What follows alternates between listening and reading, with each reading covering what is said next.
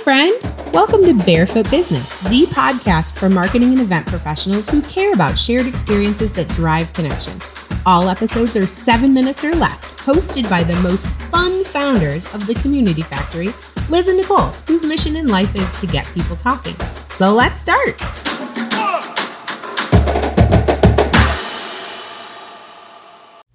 This episode is hosted by our very own Liz Lathan. Take it away, Liz.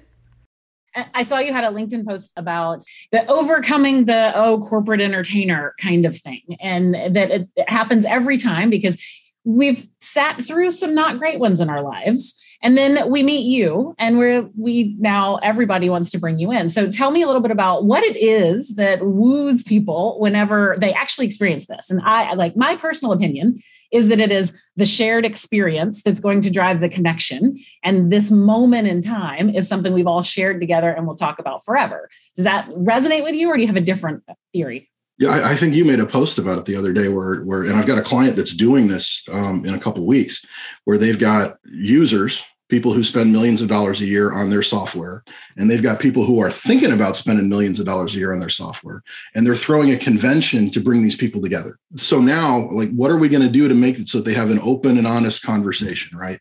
The existing customer doesn't go of course you're going to love it because they flew me here and the golf is really good and there's a couple thousand bucks worth of hotel rooms here. So you know it's great. That customer the prospect has to say you know bob serious and that's a hallway conversation. That's a cocktail party conversation. That's a and magic is a great way. It's a leveler. You don't know how it works.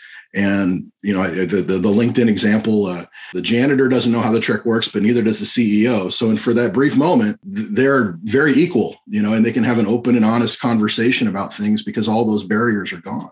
I, have been a corporate guy since I was 13. Right, mm-hmm. this is the only way I've looked at my business um, is, is entertaining at the masters and entertaining at trade shows and corporate stuff. Um, a lot of entertainers, when if you're a band, what do you want to be? You know, you want to be the Rolling Stones. If you're, a, and how many times have you showed up to an event and there's 20 people here, but they've got a stack of speakers 14 feet tall? Mm-hmm. You're sitting there going, guys, this isn't this isn't it. This isn't how this works. Um, and so, if we're working in an event and our goal like that is in our mind, my ego is tremendously less important. I'm, I'm here just to entertain and make sure that you guys have fun because I know that there's this business purpose. I'm not here to come out of it going, I am the great star. Mm-hmm.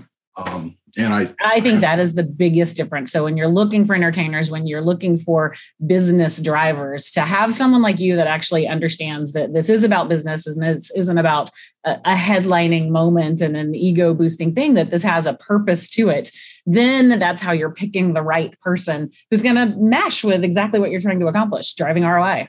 Yeah, and, and having a system you know like, yeah. this is exactly what we're going to do and this is why we're going to do it and we've done it this way a hundred times and it'll work for you mm-hmm. um, based on your unique situation so tell me a little about your background so you mentioned you're a corporate guy so tell me how you got into all this so i, I started off uh, with a book report where they said you had to learn something from a book and then show the class and so I, I my dad had a magic book because one of his friends was a magician uh, was another fireman uh, that was out doing all this, all these corporate events. And my dad said, "Well, I, I want to go travel too. I'll, just. What do you got? You need a book to be a magician, right?"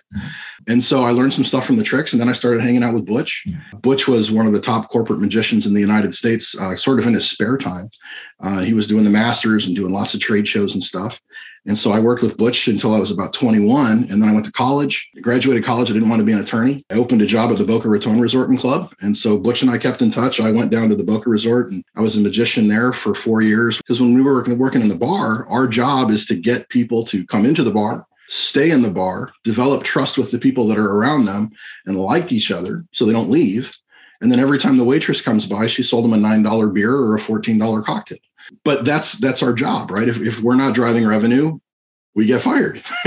Butch retired in 2001 i took over his company and i've worked for for companies all over the world doing trade shows and hospitality and executive summits and the masters and the us open and stuff like that oh that's incredible and okay you've mentioned the masters a couple of times walk me through what what you're doing there The same thing you've got a salesperson who is bringing who's hosting an existing customer that's very important mm-hmm. and they're going to come in they're probably going to play golf they're going to have dinner and now we've got downtime. Got the salesperson who is an engineer, and I've got the customer who is an executive. They're type C and D. They are not going to sit and talk. Mm-hmm. They need something to talk about, me into entertain. And we can do a show after dinner. We can do a show during cocktails. And I do what six or seven of those shows a week. Creates an experience where people are saying, we're going to play golf. And, and then after dinner, we're going to bring this guy. You're not going to believe it. And like, like my friend said, oh, geez, what does he F and juggle to? And then bam. And then you juggle. Experience that they're driving to the greatest bucket list golf experience in the world the next morning and they're talking about the magic tricks from the night before. So we talk a lot about return on emotion